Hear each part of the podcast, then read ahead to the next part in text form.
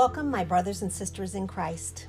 It is Good Friday, the day that our Lord Jesus died on a Roman cross on Golgotha, the hill known as the Skull, where Imperial Rome executed criminals and political dissidents. It appeared to be an ignominious end for the man from Nazareth who claimed to be the Son of God. Jesus had entered the city of Jerusalem just days before, hailed as the Messiah, a hero, with cries of Hosanna, save us, while hundreds of people waved palm branches and laid their cloaks before the feet of the donkey he rode. Just last night, Jesus had eaten a Passover meal with his closest disciples in the upper room of a friend's home. He had said that he was leaving them, that they should eat and drink and remember him, that they should serve one another, that they should love one another as he had loved them. They didn't fully understand. Jesus was arrested after that as he prayed in the Garden of Gethsemane. Soldiers tipped off by Judas Iscariot, one of his most trusted disciples, grabbed Jesus as Judas kissed his cheek. He was dragged off to the Sanhedrin to be tried for blasphemy. These men, his council of holy men, feared Jesus and wished him gone. He had upset the status quo. He preached revolutionary ideas to the masses. They must be rid of him before they lost control.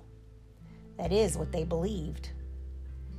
Jesus was tried and sentenced to death. The Jewish leaders had to take him before the Roman governor to carry out the sentence of death. Pontius Pilate, also concerned about uprisings, but of the political kind, saw no harm in Jesus of Nazareth. He offered Barabbas, a convicted criminal, as a substitute for Jesus, but the crowd, whipped into a frenzy by the Sanhedrin, refused the substitution. They shouted, Crucify him! Crucify him! Jesus was led away to execution as Pilate symbolically washed his hands of the whole affair. Jesus was whipped, beaten, stripped, and a crown fashioned of thorn branches was thrust down upon his scalp. He was marched through the streets of Jerusalem carrying the crossbeam of his own cross. The crowd lining the streets shouted and spit upon him yet he remained stoic in the face of the abuse. On Golgotha, he was nailed through the wrists and ankles to the cross, and it was lifted into place. A small group of his followers, John, Mary Magdalene, and a few other women, stood nearby weeping.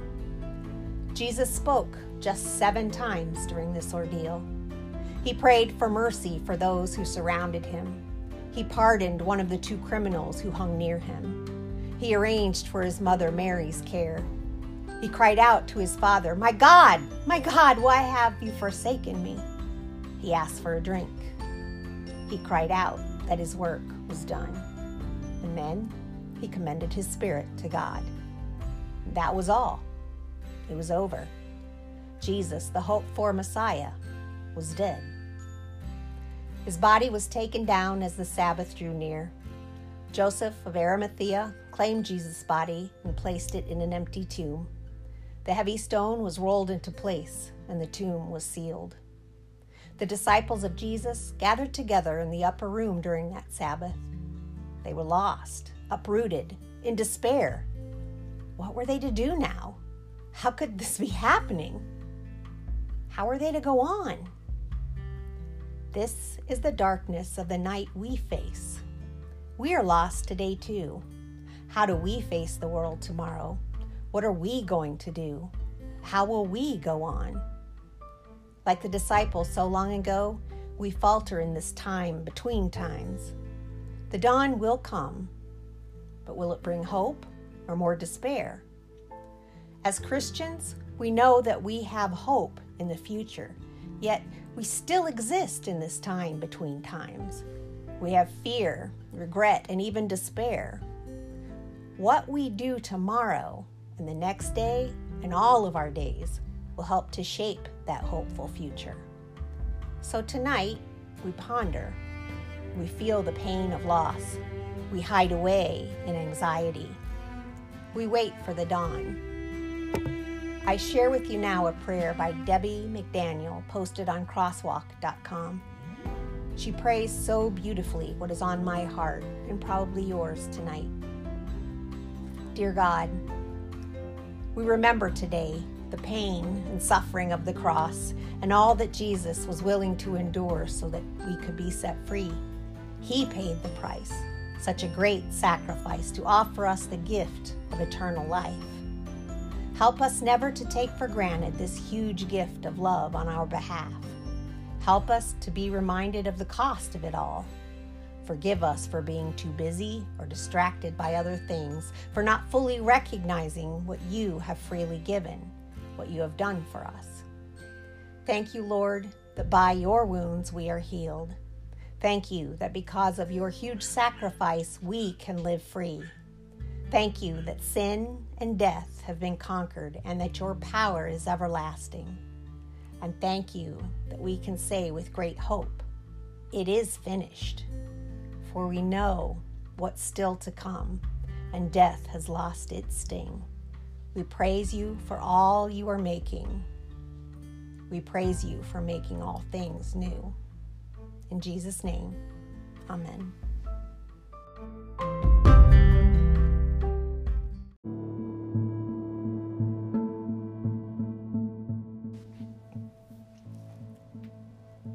Scripture lesson this evening is from John chapter 19, verses 38 to 42.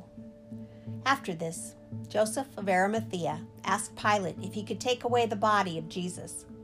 Joseph was a disciple of Jesus, but a secret one because he feared the Jewish authorities. Pilate gave him permission, so he came and took the body away. Nicodemus, the one who at first had come to Jesus at night, was there too. He brought a mixture of myrrh and aloe, nearly 75 pounds in all. Following Jewish burial customs, they took Jesus' body and wrapped it with the spices in linen cloths. There was a garden in the place where Jesus was crucified, and in the garden was a new tomb in which no one had ever been laid. Because it was the Jewish preparation day and the tomb was nearby, they laid Jesus in it. We meet this evening with the last person who gave something to Jesus during Holy Week. Joseph of Arimathea took Jesus from the cross and laid him in his own tomb. Let's meet Joseph now. Welcome to my store. I'm Joseph of Arimathea. You're not interested in shopping today? No problem. Let's just sit and talk for a while. My shop's not busy, and there's nothing I like better than telling others about my Lord. I haven't always been such a bold disciple of Jesus. My friend Mark says I boldly went to Pilate and asked for Jesus' body. But let me assure you, I was as frightened as anyone on that Friday when Jesus was crucified.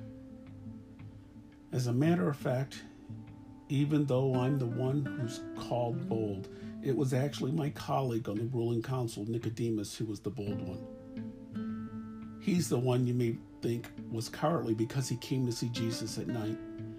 But let me assure you, he was no coward. If anyone was cowardly, I was the one. At a time when all sorts of rumors were flying around about Jesus, it was Nicodemus who took action, not me. Some were calling Jesus the Messiah, the Son of David. Others, my colleagues on the ruling council, the Sanhedrin, were saying Jesus was a charlatan and a liar. In the midst of this controversy, it was Nicodemus, not me, who decided to find out the truth. The best way to do that was simply talking to Jesus face to face. And that's what Nicodemus did one night after work. Honest and to the point, Nicodemus had said, Jesus, Rabbi, unless you are from God, you couldn't perform the miraculous signs you are doing. Jesus could tell Nicodemus was close to faith.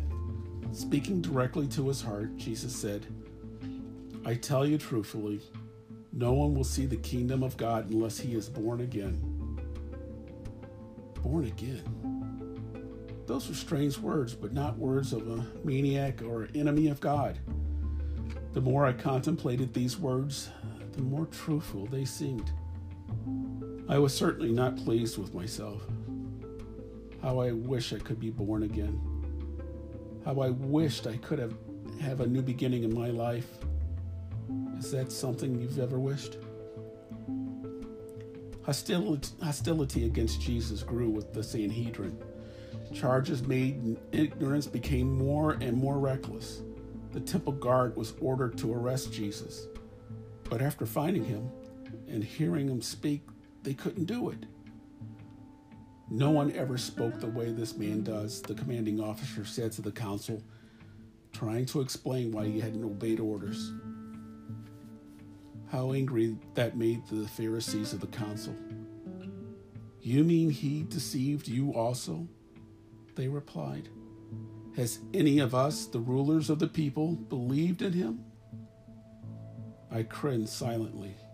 You see, though I was one of the rulers of the people and as well educated as any of them, I found myself more and more on Jesus' side but afraid of public ridicule.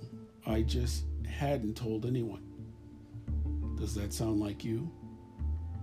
Are there times when you know you should speak up for Jesus, but in fear, you say nothing? Nicodemus spoke up. On the basis of a very law so dear to the Pharisees, he challenged them. Does our law judge a man without hearing him first? He asked. Though it was obviously a wise and reasonable word of caution, the other leaders simply ignored it. They argued that since Jesus was from Galilee, he couldn't possibly be a true prophet. To be the Christ, he'd have to come from Bethlehem. Case closed. What fools. Had it not occurred to any of them simply to ask where Jesus was born? That's the very question I should have asked at that moment. But no, I was afraid of them. I, a ruler of the people, and said nothing. Only Nicodemus had the courage to speak up in his defense of Jesus. How I wish that whole problem would simply go away, but it didn't.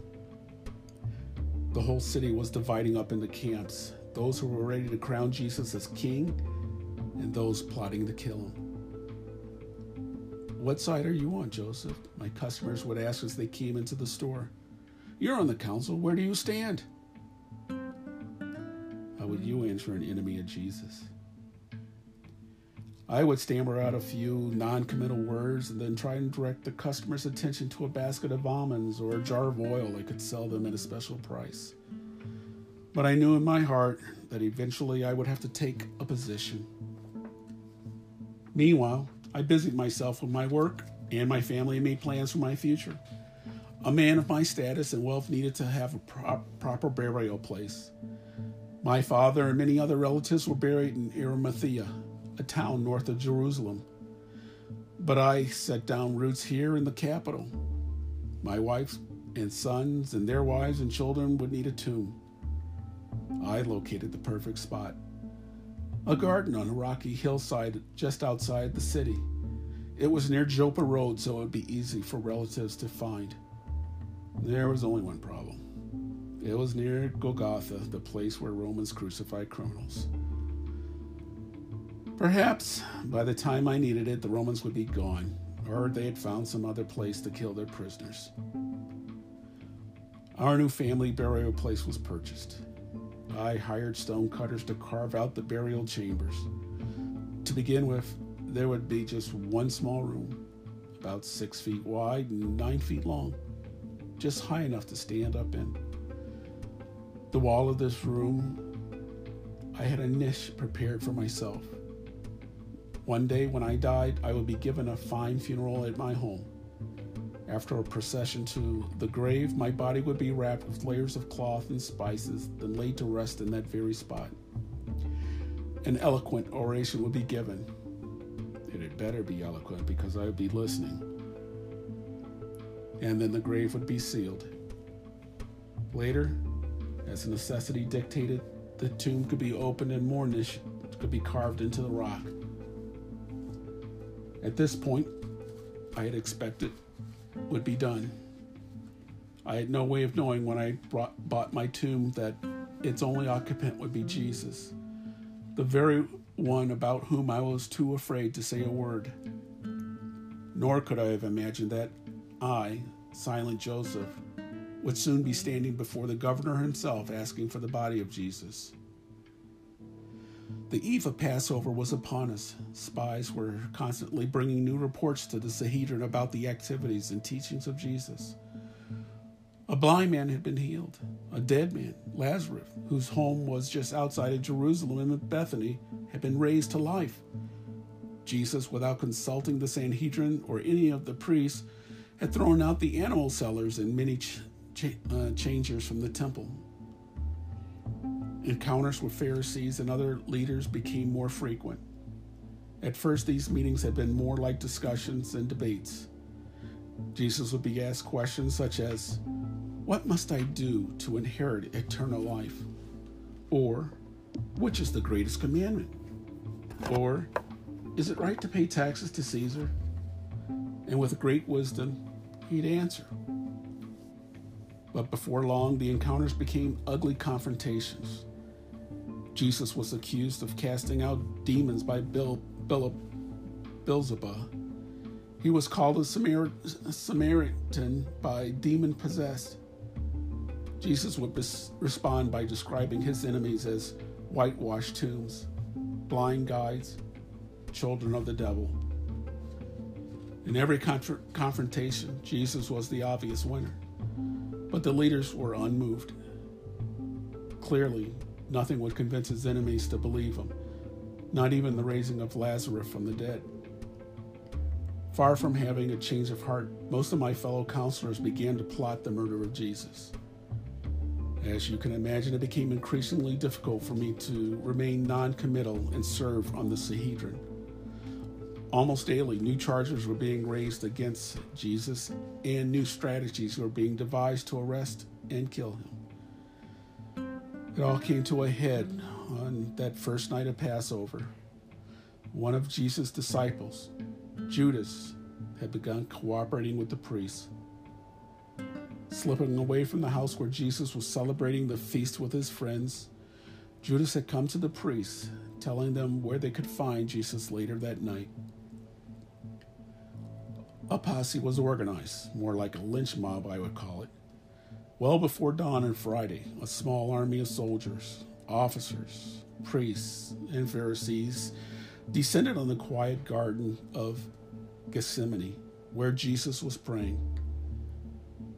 Judas came with them, identifying Jesus with a deadly kiss. After a brief scuffle, scuffle between Peter and the slave Malchus, Jesus was led away. Several times that night, Jesus was tried. There were trials before the high priests Ananias and Caiaphas. There were two trials before Pilate. There was even a trial before Herod.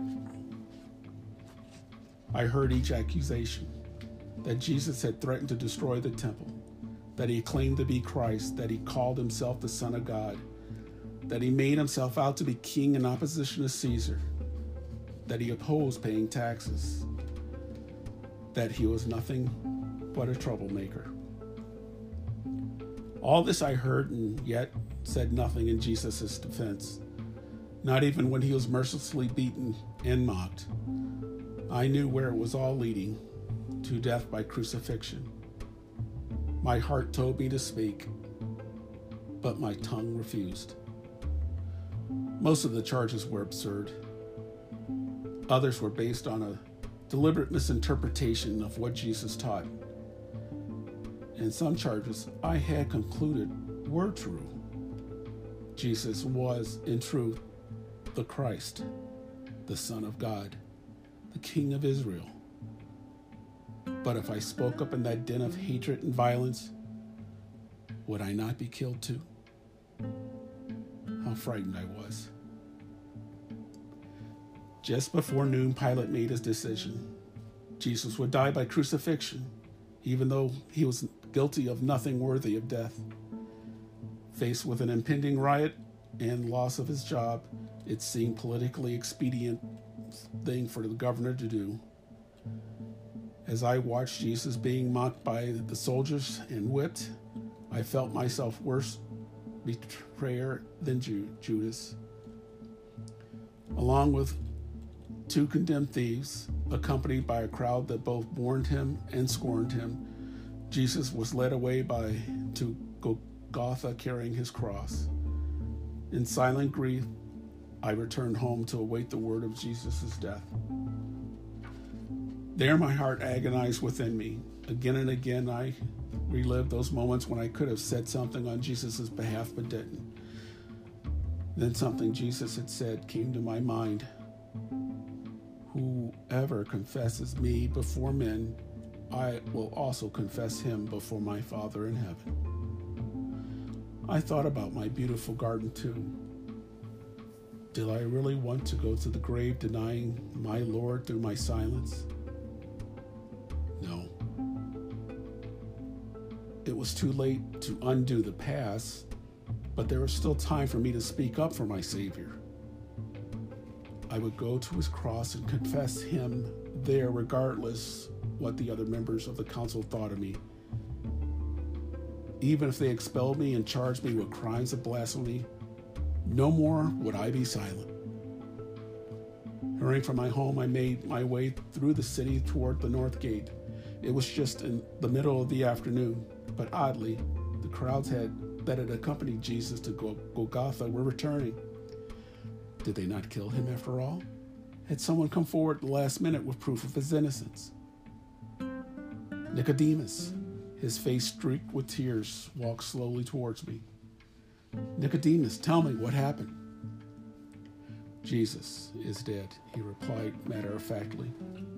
Dead? Already? I asked incredulously, How can that be? The cross can take days. Surely, Jesus, surely you are wrong. Jesus is dead, Nicodemus replied.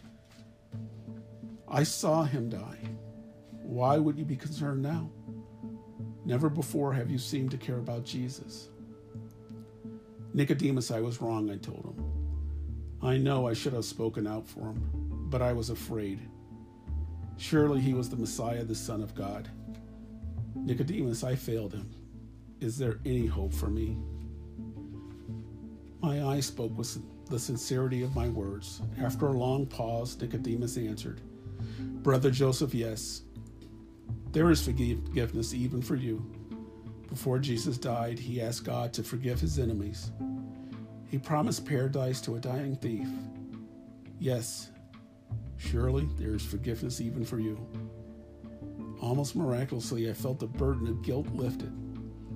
What will they do with the body of Jesus? I asked.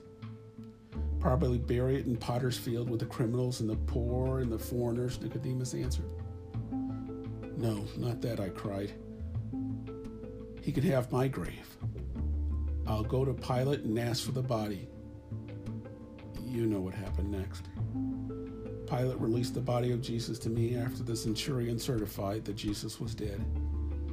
Just before sunset, Nicodemus and I carried the body of Jesus to my tomb. Gladly, I would give it to him. Together, we wrapped the body of Jesus in cloths and spices Nicodemus had brought and laid it in the place where I have lain. Mary Magdalene and Jesus' mother watched from a distance. Finishing hastily, we left the tomb, straining to roll the heavy stone against the doorway. There, it was done. Now there was no doubt what side I was on or where my heart lay. The governor, Nicodemus, the Sanhedrin, the women, the disciples, they all knew Jesus was my Lord and Savior. Mark says I was bold. If it was, my boldness was simply that of a forgiven sinner confessing Jesus even when I was afraid. That was really my gift to Jesus. It can be yours too. Confessing Him before others is far better gift than most costly tomb. And besides, he doesn't need one of these anymore.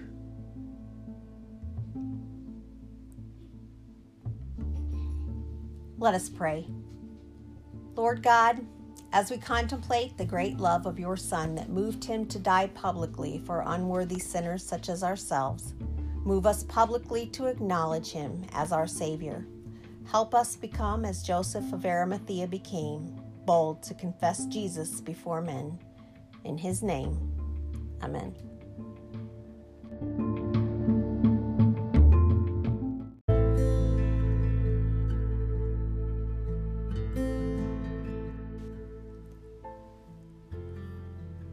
Sleep well tonight, my friends. I long for the time we can meet together again. But we do what we must to protect ourselves and each other so that we can continue to serve in Jesus' name. Please join me on Easter Sunday at 10 a.m. on our Portage Faith United Methodist Church Facebook page for a Facebook Live broadcast. We will be partaking of the Lord's Supper together, so have some bread and juice at your location, and I will have some at mine, and the Holy Spirit will bridge the distance between us. Until then, may God continue to bless you and keep you safe. I leave you with this poem by Jan L. Richardson as posted on thepaintedprayerbook.com. Song of the Winding Sheet. We never would have wished it to come to this, yet we call these moments holy as we hold you.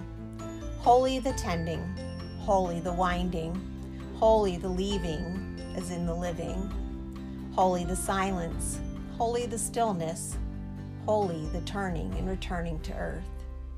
Blessed is the one who came in the name, blessed is the one who laid himself down, blessed is the one emptied for us. Blessed is the one wearing the shroud. Holy the waiting, holy the grieving, holy the shadows and gathering night. Holy the darkness, holy the hours, Holy the hope, turning toward light.